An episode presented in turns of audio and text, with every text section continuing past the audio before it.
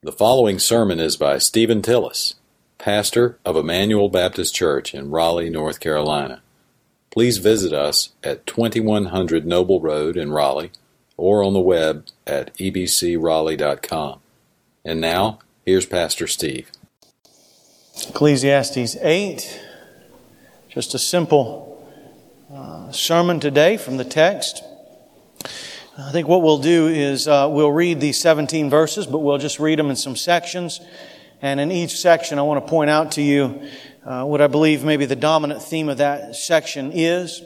Uh, if you're looking for kind of the theme for the whole chapter, it's really having wisdom in, uh, in our life in various situations.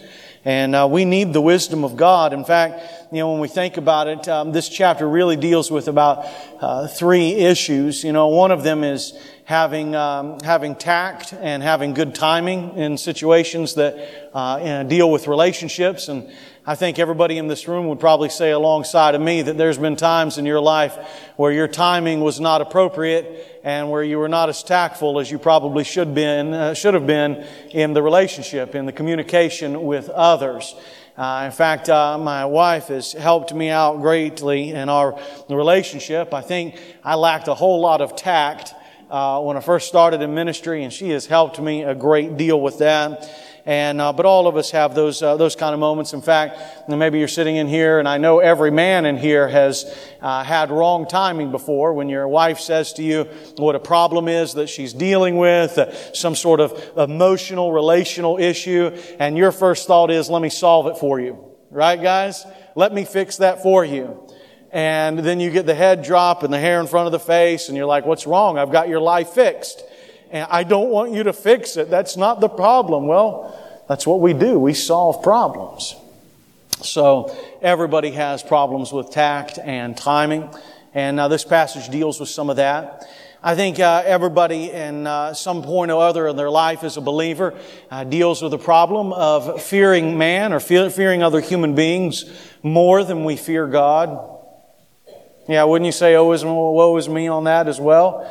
That there are times in our lives where we tend to fear human beings and what they think of us and what they might say and what their thought life would be about us more than we would fear God. And so and there might be a situation where you're dealing or talking with a lost person and you know that the Spirit of God inside is prompting you to share your testimony and share the gospel, the good news of Jesus, but you don't know what they're going to say about you. You don't know what they're going to think about you. And so you kind of shut that down down and you don't share because you fear what that human response will be over what the response of God would be. We've all been there. Furthermore, we sometimes fear ourselves, and by that word fear in the Old Testament, we mean reverence or honor. And so, there's times where we honor and reverence our own personal desires above that of God Himself. And so that's where we would find ourselves at times doing things that would please us and make us feel comfortable rather than doing the things that would please God. And I'm sure every human being in here, including me, would say, yeah, there's been some times in my life, maybe even this week, where I know that I should have done something that would have pleased the Lord, but I wanted to please myself. I wanted those creature comforts. I wanted to just kind of relax and do it my way, so to speak, instead of doing it His way. Well, I think the Bible speaks about that. I think there's also a temptation in us sometimes to be cynical.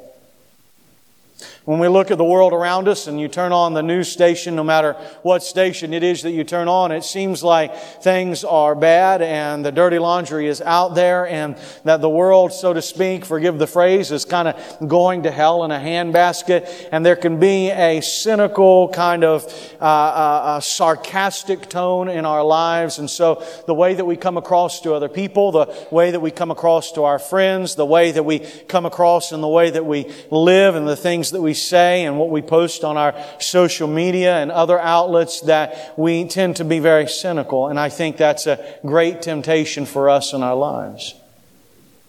Well, this chapter deals with all three of those issues and helps us to have wisdom in the midst of those. So let's read the first nine verses. You read along silently and I'll read them out loud for us.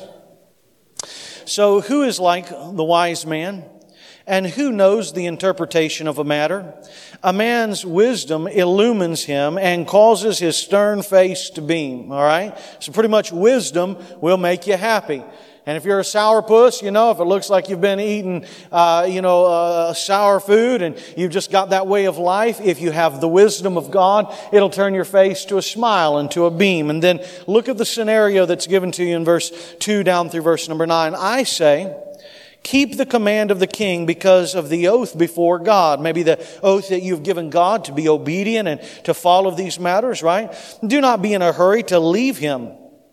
Do not join in an evil matter, for he will do whatever he pleases, since the word of the king is authoritative. Who will say to him, What are you doing? Now, I want you to mark verse 5 and 6, and we'll come back to those, but here's really the crux of the matter. He who keeps a royal command experiences no trouble. Watch now. For a wise heart knows the proper time and proper procedure. For there is a proper time and a proper procedure for every delight, though a man's trouble, uh, though a man is troubled in his heart, or though he has trouble heavy upon him. Verse 7. If no one knows what will happen, who can tell him when it will happen? That makes sense.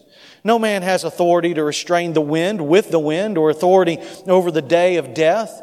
And there is no discharge in the time of war, and evil will not deliver those who practice it. All of these things, or all of this, I have seen and applied my mind to every deed that has been done under the sun, wherein a man has exercised authority over another man to his hurt. So here's the first point, very easy for you today if you're following along or keeping notes. The first point is this wise people are timely and tactful even when it's tough. I tried to alliterate that for you a little bit. Wise people are timely and tactful even when it's tough. Look back, if you would, at verse number five. He who keeps a royal command experiences no trouble, for a wise heart knows the proper time and the proper procedure. That is, that wise people have good timing. Wise people know when to keep their mouths shut. Wise people know when to speak. Wise people know how to say it and with what tone and how to speak to somebody. And don't you find in your own life that that is a struggle with all of us in our relationships of knowing when to say something and when not to say something and knowing not only what to say, but how to say? You know, I, I, find myself understanding and seeing sometimes in the world that you can give somebody all the money in the world and it will not fix their relationships. The most rich people in the world still struggle with relationships. Why? Because they don't have proper timing and proper procedure. They don't know how to be timely in the way they speak, and they don't know how to be tactful in the way they speak, even when they are hurt. And I just want to pause for a moment and say, and, and put that in your lap and ask yourself, how's your timing in your relationships? How's your, how's your timing when you speak to people? Hmm? Are you quick to embarrass and correct somebody in front of others? Do you try and uh, correct and, and uh, argue and fuss and fight and, and, and, and try and win somebody over or win an argument when they are hurting and when they're weak and when they're wounded and when they're angry and when they're tired and when they feel defeated? Or do you have a sense of godly wisdom and timing where you know even though you may be hurt and even though your heart may be weak itself, rather than lashing out, you say in your mind, no, there's a better time and a better place and a better way to deal with this. How's your timing? Do you operate off of your own timing that says, I want it my way and I want it right away and I want to make sure that my point is heard and that my argument gets across and I don't care when or how this comes out. I'm going to win the day in this argument now. Or do you have restraint in your heart that says, even though I'm hurt, I believe that God will give grace and comfort and right now is not the time to bring this out. How's your timing? Now, brothers and sisters, I think it's quiet in here because we all know that that's a very pragmatic issue. And I'm going to get to the theology of the matter in a moment, but I don't want to be Dr. Phil on you. I know this isn't the Oprah show, but I just want to say this is something that all of us deal with is having the proper and the right timing in our relationships. Whether that be with a friend, whether that be with a coworker, whether that be with a child, whether that be with somebody here at the church, another member of the church, knowing the right time. And not only having right timing, but having tact in the way that you speak. Not just embarrassing somebody. Not just throwing somebody up under the bus. Not just saying something to somebody that is hurtful just so you can get out the words and make yourself feel a little better because you've pushed somebody else down. There is a proper time to say something, and there is a proper way to say something. There is tact that we must show. There is a loving kindness in the way that we operate and deal with people. Now, let's pause for a moment. I want to say this. I already know of a situation where people were saying things that were, first of all, not timely, and second of all, not filled with tact and kindness and love. And if you find yourself in that way this morning as your shepherd and as a kind leader, you need to repent of that right now in your heart. And if I were you, I wouldn't get to your doorknob at your house before you've made that right today. You need to go to that person and say, Man, I, I was having a junky attitude this morning. I said that, and I shouldn't have said that. I'm frustrated. Maybe there's a little something to work out here. Maybe there's something that needs to be made right or something that that person could have done differently. But you know what? I should have come to you in private and I, I should have talked to you and I, I should have said, hey, here's my heart and here's how I feel. But I want to tell you something. I'm, I'm sorry about that. I, I didn't handle that with timeliness and I didn't handle that with tact. And I want to say, not only this morning, but I'll bet the overwhelming majority of all of us, and these fingers don't just go out, these fingers go this way as well too. I think the overwhelming majority of most of us in this room would probably say in the last seven days, there have been a moment in our life where we didn't deal with something with godly wisdom in a timely way and in a tactful way, even when it was tough. We need to make that right. I think, paraphrasing, Jesus says these kinds of words. If you're on your way to the house of God to worship and you have something in your heart against another brother or sister, don't even go to church. Go make it right and then go to church. It's kind of the Steve version of the Bible there, okay?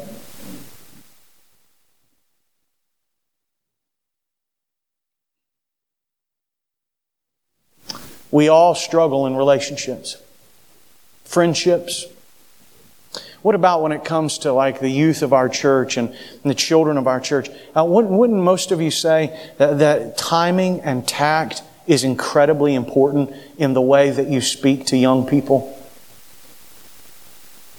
I know that there are people sitting in this room right now. You've spoken to me, and you have said to me in one way or another, man, somebody said this to me when I was nine years old, and I've never forgot about it.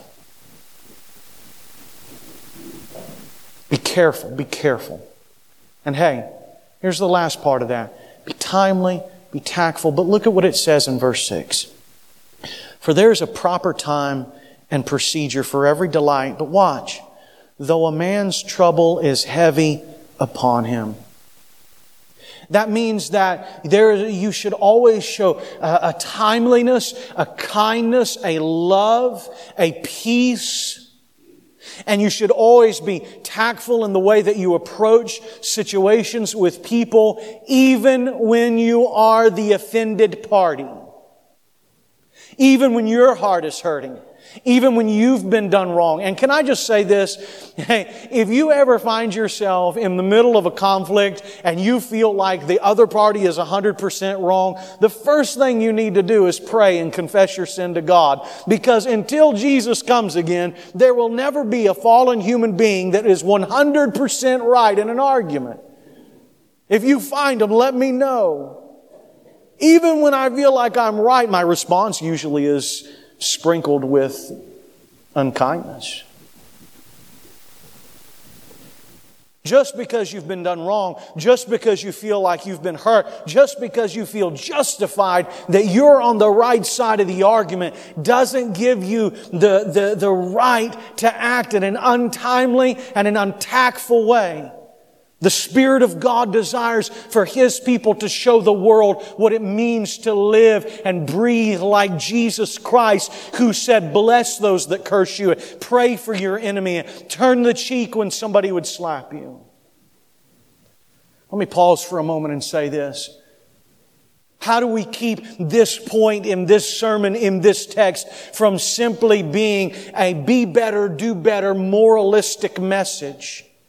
I think how we do that is by understanding what the fallen condition is in this text.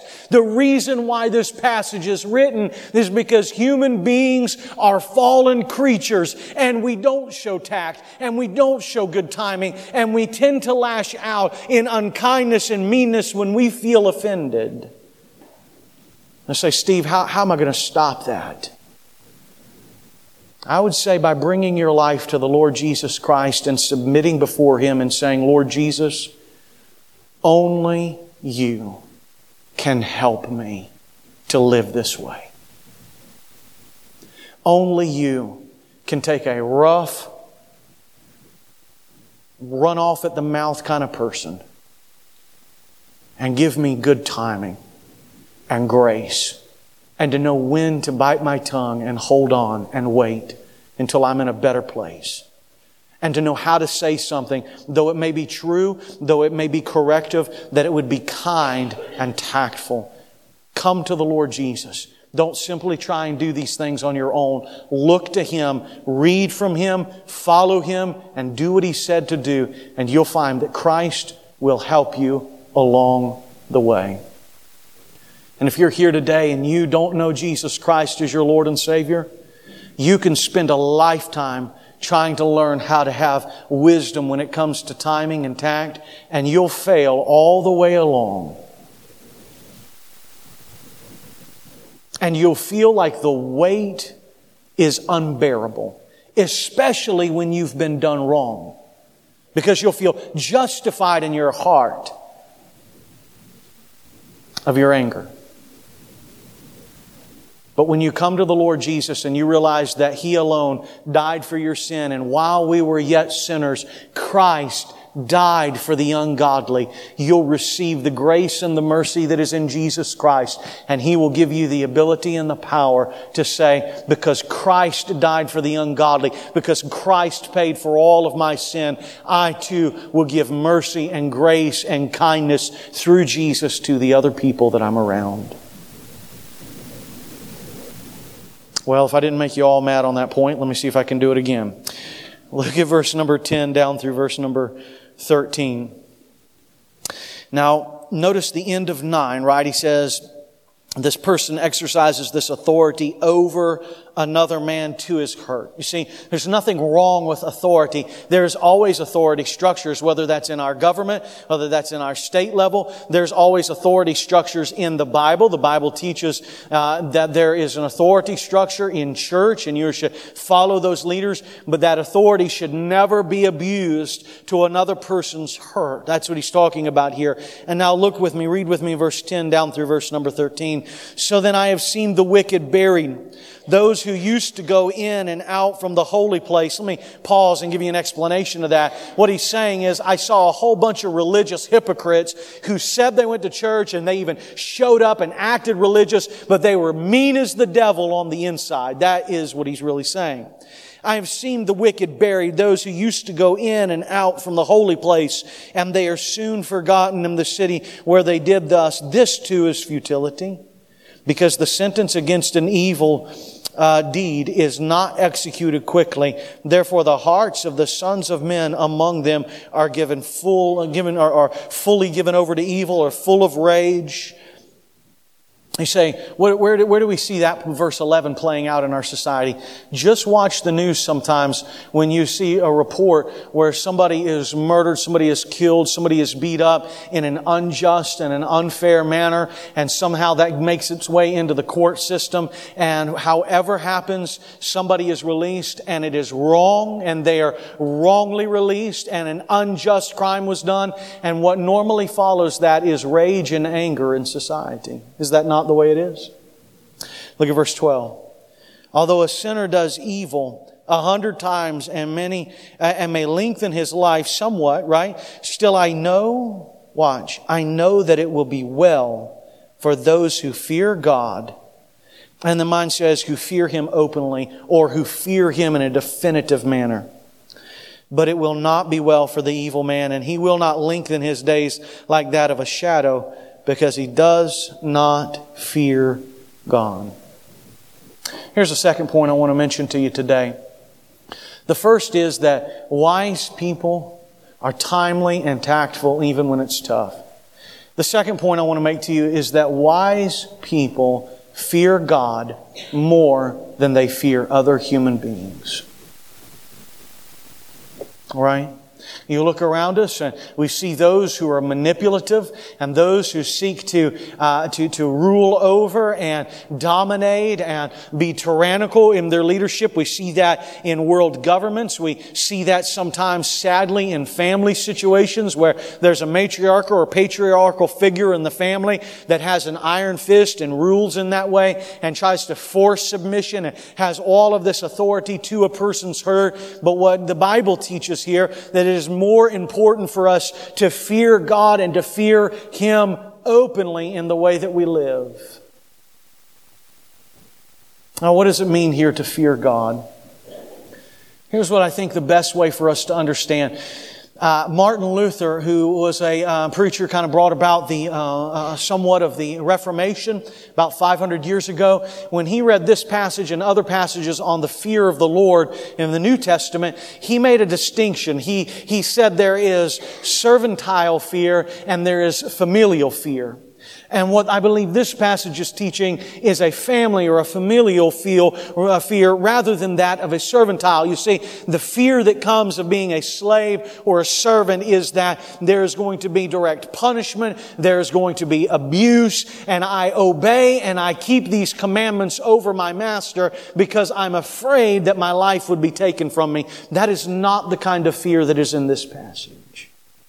The kind of fear that is in this passage is a family kind of love where we look to God who is our Father and we say, You are so marvelous and so glorious and so wonderful and so good and you have made all of creation and you sent your Son to die for us and you've given us eternal life and you've given us freedom in Christ and you've blessed us with all spiritual blessings in heavenly places and you are so marvelous, I don't want to be anywhere else but in your presence.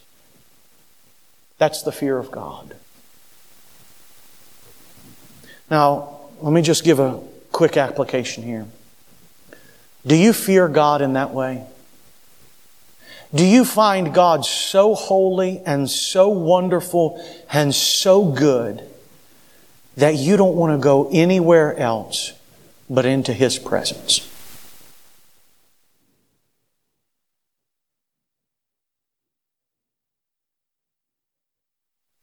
I just want you to think about that and pray about that this week. Your relationship with God, is it the kind of relationship where you are every day learning and growing about how marvelous and how wonderful He is that you bow before Him and His awesomeness and His mightiness and you say, you are the King of glory. I want to live my life in your presence knowing that you love me and that you care for me and I want to walk humbly with my God because of who you are. Or do you have that kind of relationship with other human beings? Or with yourself? The same, I find sometimes when I talk about the fear of man as opposed to the fear of God, we tend to put it out there with somebody else, but I find that the struggle mostly is having a fear or an awe or a reverence for yourself more than a reverence for God. And say, how would I see that play out in my life? Well, let me ask you this. Right now, just be honest. This is kind of family, and I'll be finished here in just a few minutes, but would you just be honest with yourself? Do you have a hunger and a strong desire inwardly? I mean, almost like a burning in your bones, an ache to know God more. Can you, when you, when you wake up every day, is there a strong desire that says, I want to read God's Word not because I have to fulfill a quota of chapters, not because I feel like it's my duty, not because it's somebody's going to ask me about it, I'm going to feel guilty, but I want to read God's Word because it's transformative and I learn more about who God is and how marvelous He is and how wonderful He is and what He has done for me in my life. And I want to know more. I can't wait to crack the book open to learn about Jesus. Jesus. Do you have that on the inside? Do you wake up every day with some bit of passion on the inside that says all of the Jews in the Old Testament, they had to go and once a year a high priest would go into the Holy of Holies and atone for the sins of the people. They couldn't even be in the presence of God. But when Jesus died on the cross, the veil in the temple was torn from top to bottom. And I can boldly, boldly come to the God of all eternity and pray to Him and talk to Him. God cares and I want to wake up tomorrow and I want to pray. I want to learn more about God. Do you have that hunger, and passion, and thirst to know Him? If that's waning on the inside, you lack the fear of God. You lack the awe and the reverence of who He is. Vice versa. How passionate are you about your hobbies? How passionate are you about what it keeps you away from here on Wednesday night?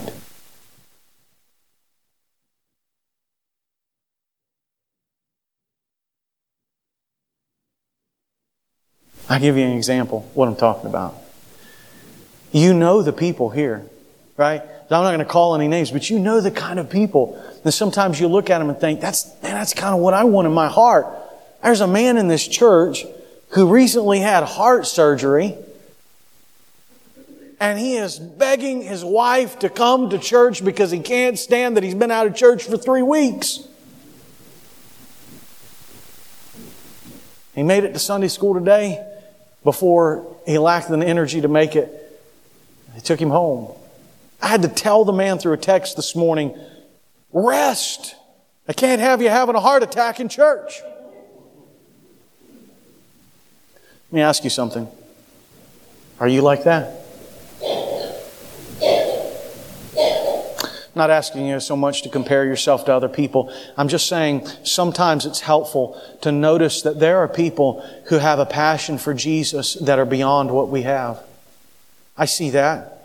Sometimes I, I, see members of our congregation and you guys convict my heart. I say, how can that person serve so selflessly? How can that person give their whole life and dedicate their life to the Lord Jesus? And in, in that way, God, help me to be like that. Help me to have a passion. Help me to fear you. You know why those people are like that? Because they've been in the presence of God and they have found Him so wonderful that they don't want to be anywhere else and nothing holds a candle to Him. Maybe the Lord would help us to fear less other people, to reverence less ourselves, and have more of the fear and the reverence and the awe for God. Amen? Let me give you one last point. We'll be finished. Verse 14 to 17, kind of dealing with this idea of our being cynical. There is futility which is done on the earth. That is, there are righteous men, watch now, to whom it happens according to the deeds of the wicked. On the other hand, there are evil men to whom it happens according to the deeds of the righteous. I say that this too is futility. Now, now how do we say that in our vernacular of the day? You know, don't most of us say sometimes it seems like, uh, it seems like, uh, oh, oh, what, what Rod Stewart say? Only the good die young? Yeah. No Rod Stewart lovers in here? Okay. I don't know who you listen to then. Come on. Right? Don't we say stuff like that all the time? Well, you know, the good suffer and the bad succeed. The rich get richer and the poor get poorer. It's cynical. Look at verse 15. Watch now. Verse 15 and verse 17, I think, are helpful. So I also commend pleasure, for there is nothing good for a man under the sun except, watch, to eat and to drink and to be merry. Now watch. And this will stand by him in his toils throughout the days of his life. Watch which God has given him under the sun. When I gave my heart to know wisdom and to see the task which has been done on the earth, even though one should never sleep day or night, and I saw every work of God I concluded that man cannot discover the work which has been done under the sun, even though man should seek laboriously, he will not discover, and though the wise man should say, I know, he cannot discover. Let me just simply put it this way. Wise people are timely and tactful when it's tough. Wise people, as we read here, fear God. The wisest people are those who rest in the sovereignty of God. Let me back that up. I want to say this. The wisest people are those who rest in the holy sovereignty of God. I say, Steve, why do you, why do you always, why, I always put that in front of sovereignty. Please always remember this. The holiness of God is the character that dominates and runs all other characteristics of God. So it's not just that God is sovereign. Because if he was sovereign without being holy, he could be an off the rails tyrannical ruler if he wanted to be.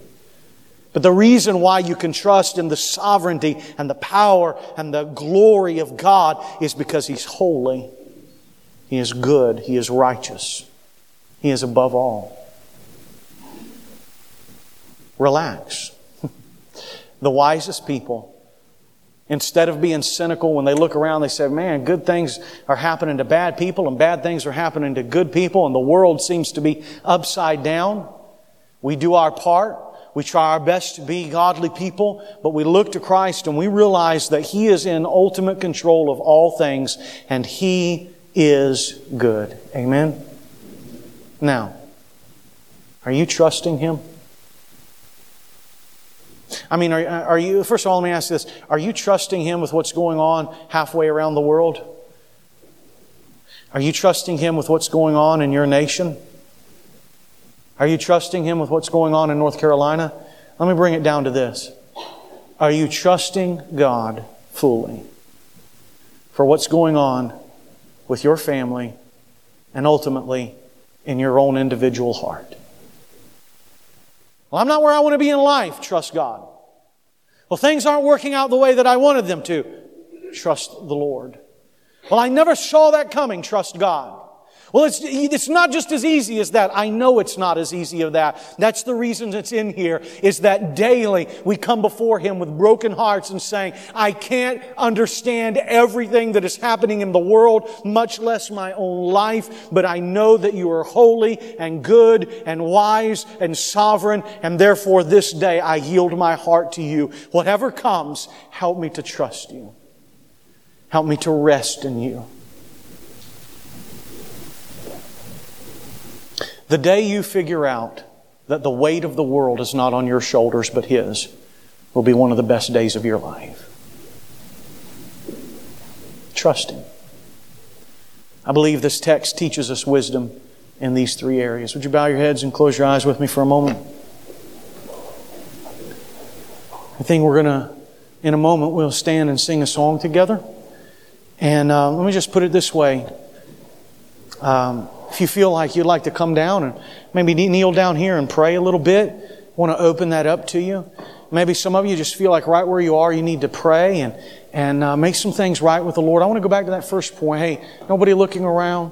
If you're here today and you've got something in your heart, you, you've done something or said something that was untimely and untactful and it was mean and rude to somebody, I don't care whether you said it to their face or said it behind their back. You, on the authority of God, you need to make that right in your heart first before God and you need to make that right with a brother or sister today. Today. And if you're in this room today and you do not know Jesus Christ as your Lord and Savior, the only hope you have is not being a better person it's by putting your faith and confidence in the one who died for you and He'll rescue you out of all of your sin.